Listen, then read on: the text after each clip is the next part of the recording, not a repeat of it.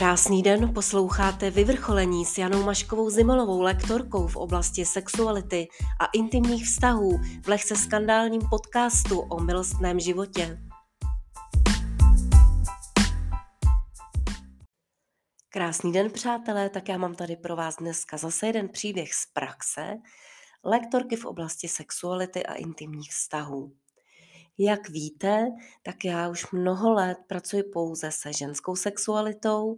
Pokud pracuji s muži nebo s páry, tak je to v podobě terapií nebo konzultací a sexologická práce s tělem teda se týká v mém případě pouze ženského těla. No a ty příběhy, se kterými za mnou ženy chodí do praxe, jsou tak obrovsky zajímavé a pestré, že jsem se rozhodla je s vámi sdílet. A to hlavně proto, abyste se dozvěděli, co tak nejčastěji ženy řeší v té oblasti toho milostného života, čím se trápí, po čem touží. A pokud zrovna vy jste žena, která se s tím příběhem stotožňujete, s tímhle nebo s nějakým jiným, prožíváte nebo prožívala jste něco podobného, nebo znáte ženu ze svého okolí, svoji kamarádku, kolegyni, ženu z rodiny, kterou by tenhle příběh nebo některý z těch příběhů mohl inspirovat, tak budu jedině ráda, protože se tímto dozvídáte a dozvíte, že se vždycky dá něco dělat. A to je to poselství, to je ta naděje, že se vždycky dá něco opravit, vyčistit, opečovat tak, abychom ty životy, ty milostné životy, abychom je měli krásné. A pokud jste muž, tak aby vaše ženy, aby vaše žena měla krásný milostný život a abyste potom v páru měli ten milostný život nádherný. Tak si užijte dnešní díl, doufám, že vás bude inspirovat a že vás obohatí.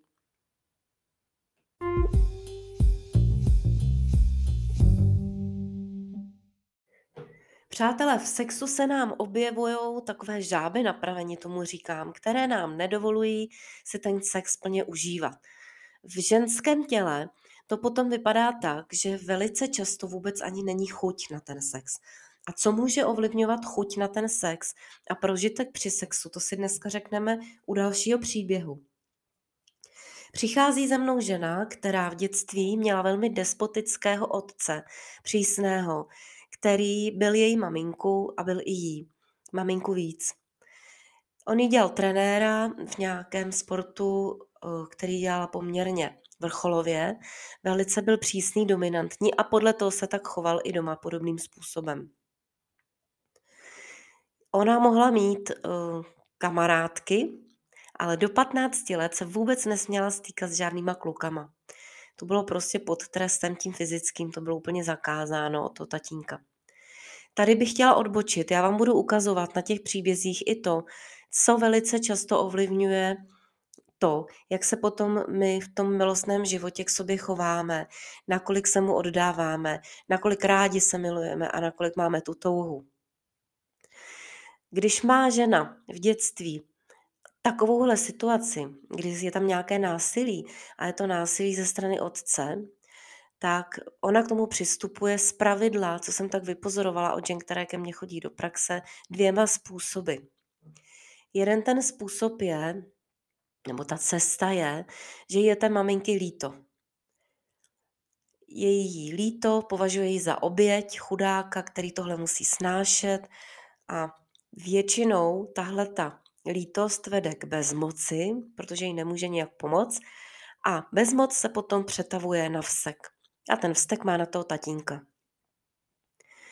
V dospělém životě se to často projevuje tak, že téhle ženě přichází do života podobný typ mužů.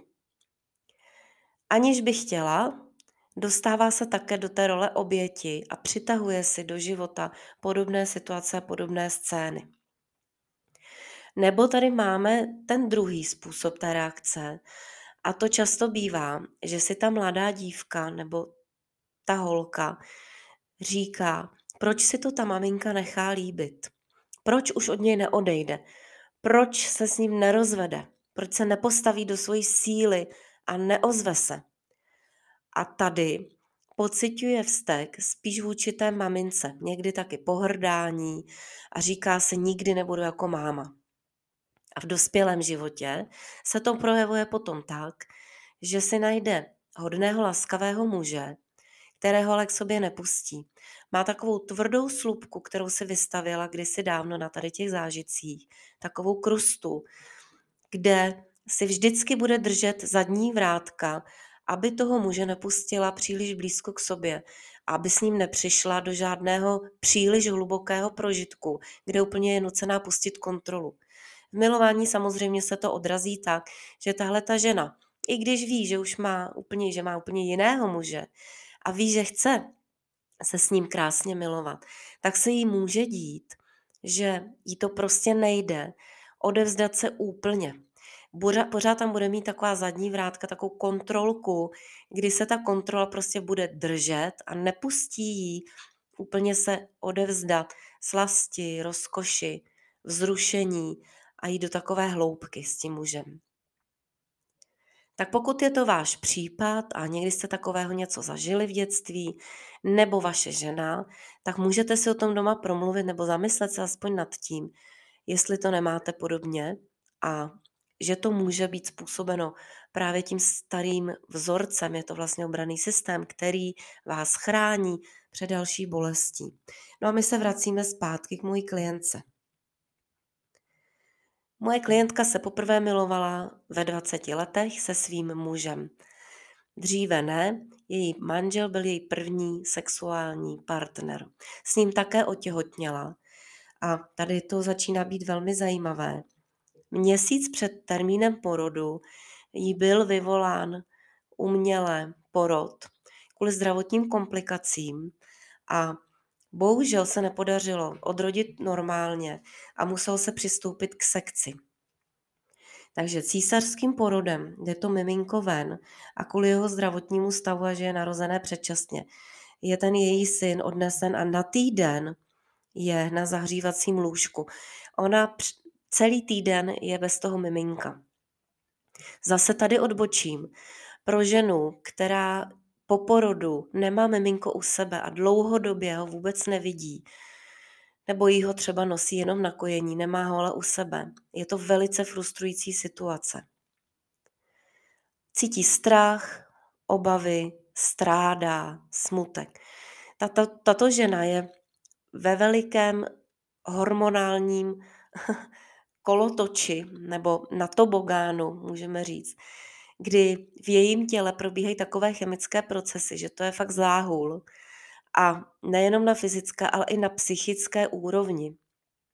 A když si vezmete to prostředí té porodnice, to uh, tělo, které je teda rozřezané ve svém středu, a ten pocit toho, že má nové miminko, novopečeného syna a nemůže ho mít v náručí, když by chtěla kojit, tělo by chtělo kojit, je velice frustrující pro tu ženu. Tohle je další zážitek, negativní zážitek, který se zapisuje, otiskává do toho našeho těla.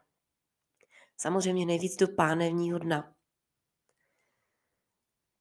Dál ten příběh pokračoval tak, že bohužel den po porodu se zjistilo, že má ta žena veliké zdravotní komplikace a vzali ji znova na sál. Otevřeli ji znova v té jizvě, kterou už tam měla po tom císaři. A takhle to pokračovalo čtyři dny po sobě. Ona ještě prošla čtyři operace, kdy se znova vstupovalo přes tu jizvu původní do jejího těla, kdy mimochodem musela dostat kompletní výměnu krve. Odebrali jí nakonec dělohu.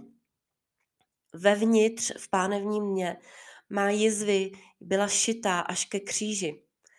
A ona mi bohužel nedokázala říct, proč, co se stalo, neměla dostatek informací, tak ona v té době zřejmě vůbec neměla možnost ani sílu se k těm informacím dostat, ale vypadá to, že ani její partner ne.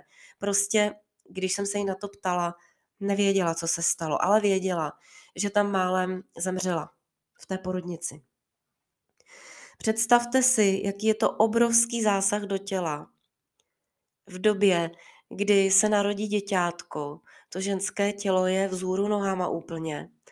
A teď den za, dne, za dnem prochází anestezií, takovouhle náročnou operací ve svém středu, v pánevním mě, ve svém ženství. A místo, aby se radovala z děťátka a pomalu se učila být matkou a kojit, tak je vlastně vystavená takové velké zátěži, enormní zátěži. Tohle to jsou velké bolesti, jak fyzické, při každém pohybu, při každém nádechu, při každém zakašlání, tak i psychické. U žen tam většinou nastávají pocity samozřejmě bezmoci, ale i selhání, strachu, strachu o sebe, strachu o miminko, strachu z toho, co bude, jak to všechno zvládnu. Je tam velmi, velmi mnoho negativních pocitů, které se všechny uloží v tom pánevním mě a v té jizvě taky. To si sebou žena nese z té porodnice domů. Nese si to do vztahu. Velice to potom ovlivňuje samozřejmě sexuální život. Představte si, že tahle ta žena má mnoho týdnů, často i měsíců potíže vůbec si sednout, dojít si na velkou, má veliké bolesti, porovnává se s tím být matkou, ten v tu roli vůbec nezná. Její tělo se rozkojuje v lepším případě, nespí 24 hodin denně, se stará o miminko, v době, kdy jiný člověk by po takovýchhle operacích měl mnoho času na rekonvalescenci, tak ona nemá, ona má záhul. Tak je vysílená a oslabená. A toto je uh, pro tělo stres, i psychicky, i fyzicky je to tělo stres. A z pravidla někdy po, něko- po několika měsících, někdy po několika týdnech, do této ještě situace nastupuje muž, který už dlouho neměl sex a chce se pomilovat a začne tlačit na tu ženu a vyvíjet tam nějaké napětí a i vyčítat třeba a přináší ještě další stres a další frustraci do toho jejich vztahu. Kdy ten vztah je v té chvíli velice křehký a není připraven ještě čelit takovéhle zátěži. Často se mi to opakuje v praxi, že mi tohle ženy popisují, že ve chvíli, kdy se sami těžko dávají dohromady, neví, kde jim hlava stojí. Jejich emoce jsou jak na horské dráze a jejich tělo je oslabené. A vag- o vagině ani nemluvím, to je sešitá. Tak přichází můj s tady tím požadavkem. Ozývají se tam věty jako já bez toho být nemůžu, tak si to budu muset hold vynahradit jinde, já už to takhle dlouho nedám, nevydržím, zastrašování a ta žena je zahnaná do kouta. My ženy jsme přizpůsobivé, takže často to potom v nás vyvolává pocit výčitek, že jsme špatné ženy, špatné milenky, strach z opuštění, připadáme si nedostatečné, nepochopené, smutné a tohle to velmi zamává s tím vztahem jako takovým. Samozřejmě i se sebedůvěrou. Mnoho vztahů na tom stroskotá, bohužel zbytečně. A tak se to stalo i s tímhletím vztahem, kdy není divu, co se stalo, co následovalo potom. Zhruba po roce, kdy sex nebyl v tom partnerství vůbec ani možný, ale nebylo tam ani to pochopení ze strany muže a byl tam ten tlak a napětí a hádky, tak tahle ta nepochopená, vysílená, celkem zničená žena potkala někde jinou ženu, do které se zamilovala. Ano, přátelé, je to tak. Zamilovala se do ženy a já vám to hned vysvětlím, jak se to může stát, i když nemusí být nutně lesba. V téhle její situaci ona potkává blízkou osobu, která ji chápe, která je tady pro ní. A je možné, že tam dochází i k nějakému kontaktu fyzickému, dotyku, pohlazení, na který, po, po kterém to tělo úplně baží. To tělo je úplně vydrancované a potřebuje intimní dotyk. Ale potřebuje bezpečný dotyk, ne požadující, ale laskavý, laskavý dotyk, takový hojící dotyk. A když najednou nám ho někdo dá, laskavý, něžný dotyk, a velké pochopení a soucítění a můžeme se s ním ovšem popovídat a je tam velké přijetí, tak je velice snadné se zamilovat. Velice snadné, bez ohledu na orientaci. Zase se teďko, o, zase odbočím trošku. V téhle tak inkriminované době, kdy máte doma malé děti, je to blízko po porodu, dávejte si na to pozor, je ten váš vztah velmi křehký. Pokud ještě tam nefunguje sex tak, jak má, a vy lpíte na tom zásunu, i přesto, že existují jiné formy toho intimního dotyku, uspokojování, mazlení a dá se ta sexualita, eroticita, nějaká ta intimita v tom vztahu žít, tak tady v té chvíli, kdy tam vzniká ta nespokojenost a frustrace a nátlak, je to velmi tenký let. A pozor na to, může ten vztah váš na tom úplně selhat. A vůbec se to vlastně nemusí týkat vás dvou, nemusí se to týkat ani samotného sexu nebo nějakého hladovění po sexu, ale prostě se to týká toho, že tu situaci nezvládáte nebo ne, nevíte, jak ji zvládnout. Mluvte se svými muži otevřeně, ženy, které jste v takhle náročné situaci. Vysvětlujte jim, co se děje, nechte je podívat, nechte je sáhnout si a popisujte jim, co se děje ve vašem těle. Kdyby totiž tahle ta jizva byla třeba na obličeji, byla by vidět, tak by nikdo neměl potřebu se jí dotýkat, natož potom ji nějak roztahovat nebo se o ní třít a vyvíjet na ní prostě nějaký tlak. Ale protože není vidět a je schovaná a my nezdílíme, ten muž vůbec neví, co se děje v tom těle. Vlastně od začátku. Nesáhne si, nepodívá se, tak on tomu potom nerozumí. Nemá vaginu. Logicky tomu nerozumí. Potřebuje víc informací. Takže dbejte na to, kdy tenhle ten, tohleto prožíváte, abyste si ten vztah udrželi, abyste ho opečovali, podrželi a prošli tím společně. A vy muži, mějte obrovský soucit a pokud žena nezdílí sama, jak se cítí, tak se ptejte. Ženy milujeme otázky, my ženy milujeme otázky, milujeme, když někoho zajímá, jak se máme, jak se cítíme, co cítíme a co prožíváme, tak se doptejte, když nevíte, jak na to. Co se děje v těle, co si můžete dovolit. A zvolte si nějaký způsob mezi sebou, jak si to potěšení dát. A těch způsobů je přece spousta. A vracím se zpátky ke své ženě, která v tuto chvíli je teda s dívkou nebo s nějakou jinou ženou a dostává tam to, co jí v tom partnerství chybělo. Pochopení, přijetí, lásku, něhu. Protože ona ale není lesba a byla to taková uniková cesta spíš, takové, takový most přes řeku, tak po roce se rozchází, ten vztah se rozpadá a ta žena zůstává sama. A abych to zhrnula a nebyla dlouhá, eh, zajímavý další bod nastal v okamžiku, kdy ta žena se vdává znova za tentokrát o mnohem mladšího partnera. Vidíte tady, jaké jsou rozpory, které pocházejí z toho dětství, z toho traumatického dětství, kdy ta žena je vlastně úplně neukotvená a háže to s ní sem tam a prožívá všechno možné v tom svém životě. A tady v této chvíli přichází ona ke mně do praxe s tím, že má o mnoho let mladšího muže, ale nedokáže s ním prožívat vůbec potěšení a to pánevní dno je úplně zatuhlé. My jsme spolupracovali tak hlavně, že jsme dávali především pozornost tomu tělu a tomu celému pánevnímu dnu, které si prošlo takovým traumatem. Dávali jsme pozornost té jizvě pomocí masáží a vůbec pozornosti doteku, pomocí dechových technik. Jsme se snažili tu jizvu opečovat, vykřičet, vyplakat, vyndat z ní všechny ty zamčené, zašité negativní eh, prožitky a věmy, které se tam za tu dobu udály i potom doma a krásně tu tkáň rozvolnit. Dávali jsme důraz na změkčení celého toho pánevního dna, vůbec aby tělo se nedostávalo do křeče nebo do nějakého stažení.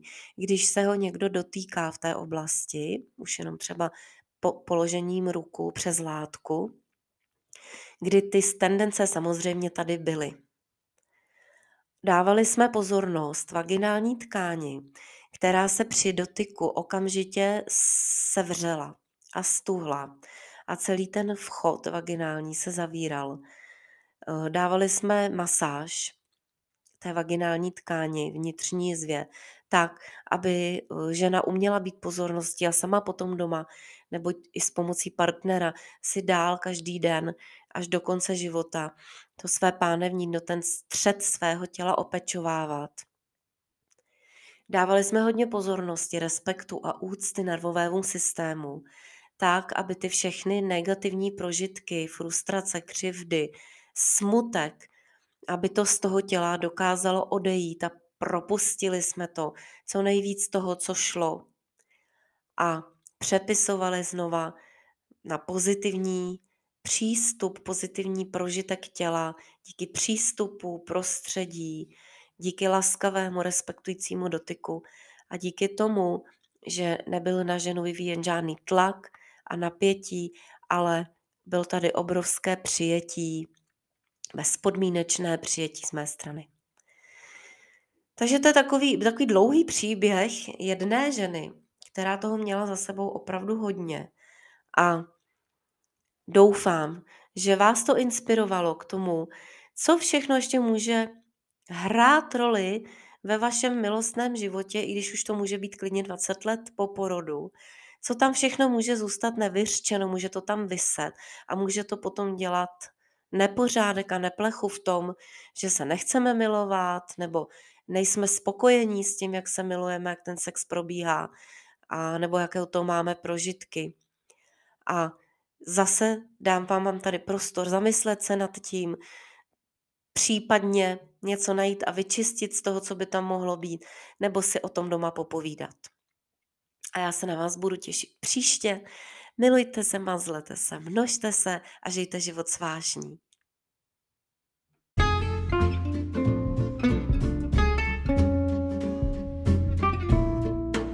Sdílejte, doporučujte a šiřte, abychom měli krásný milostný život a extatické prožitky, abychom zabránili zbytečným rozchodům a rozvodům a abychom se rozmnožovali.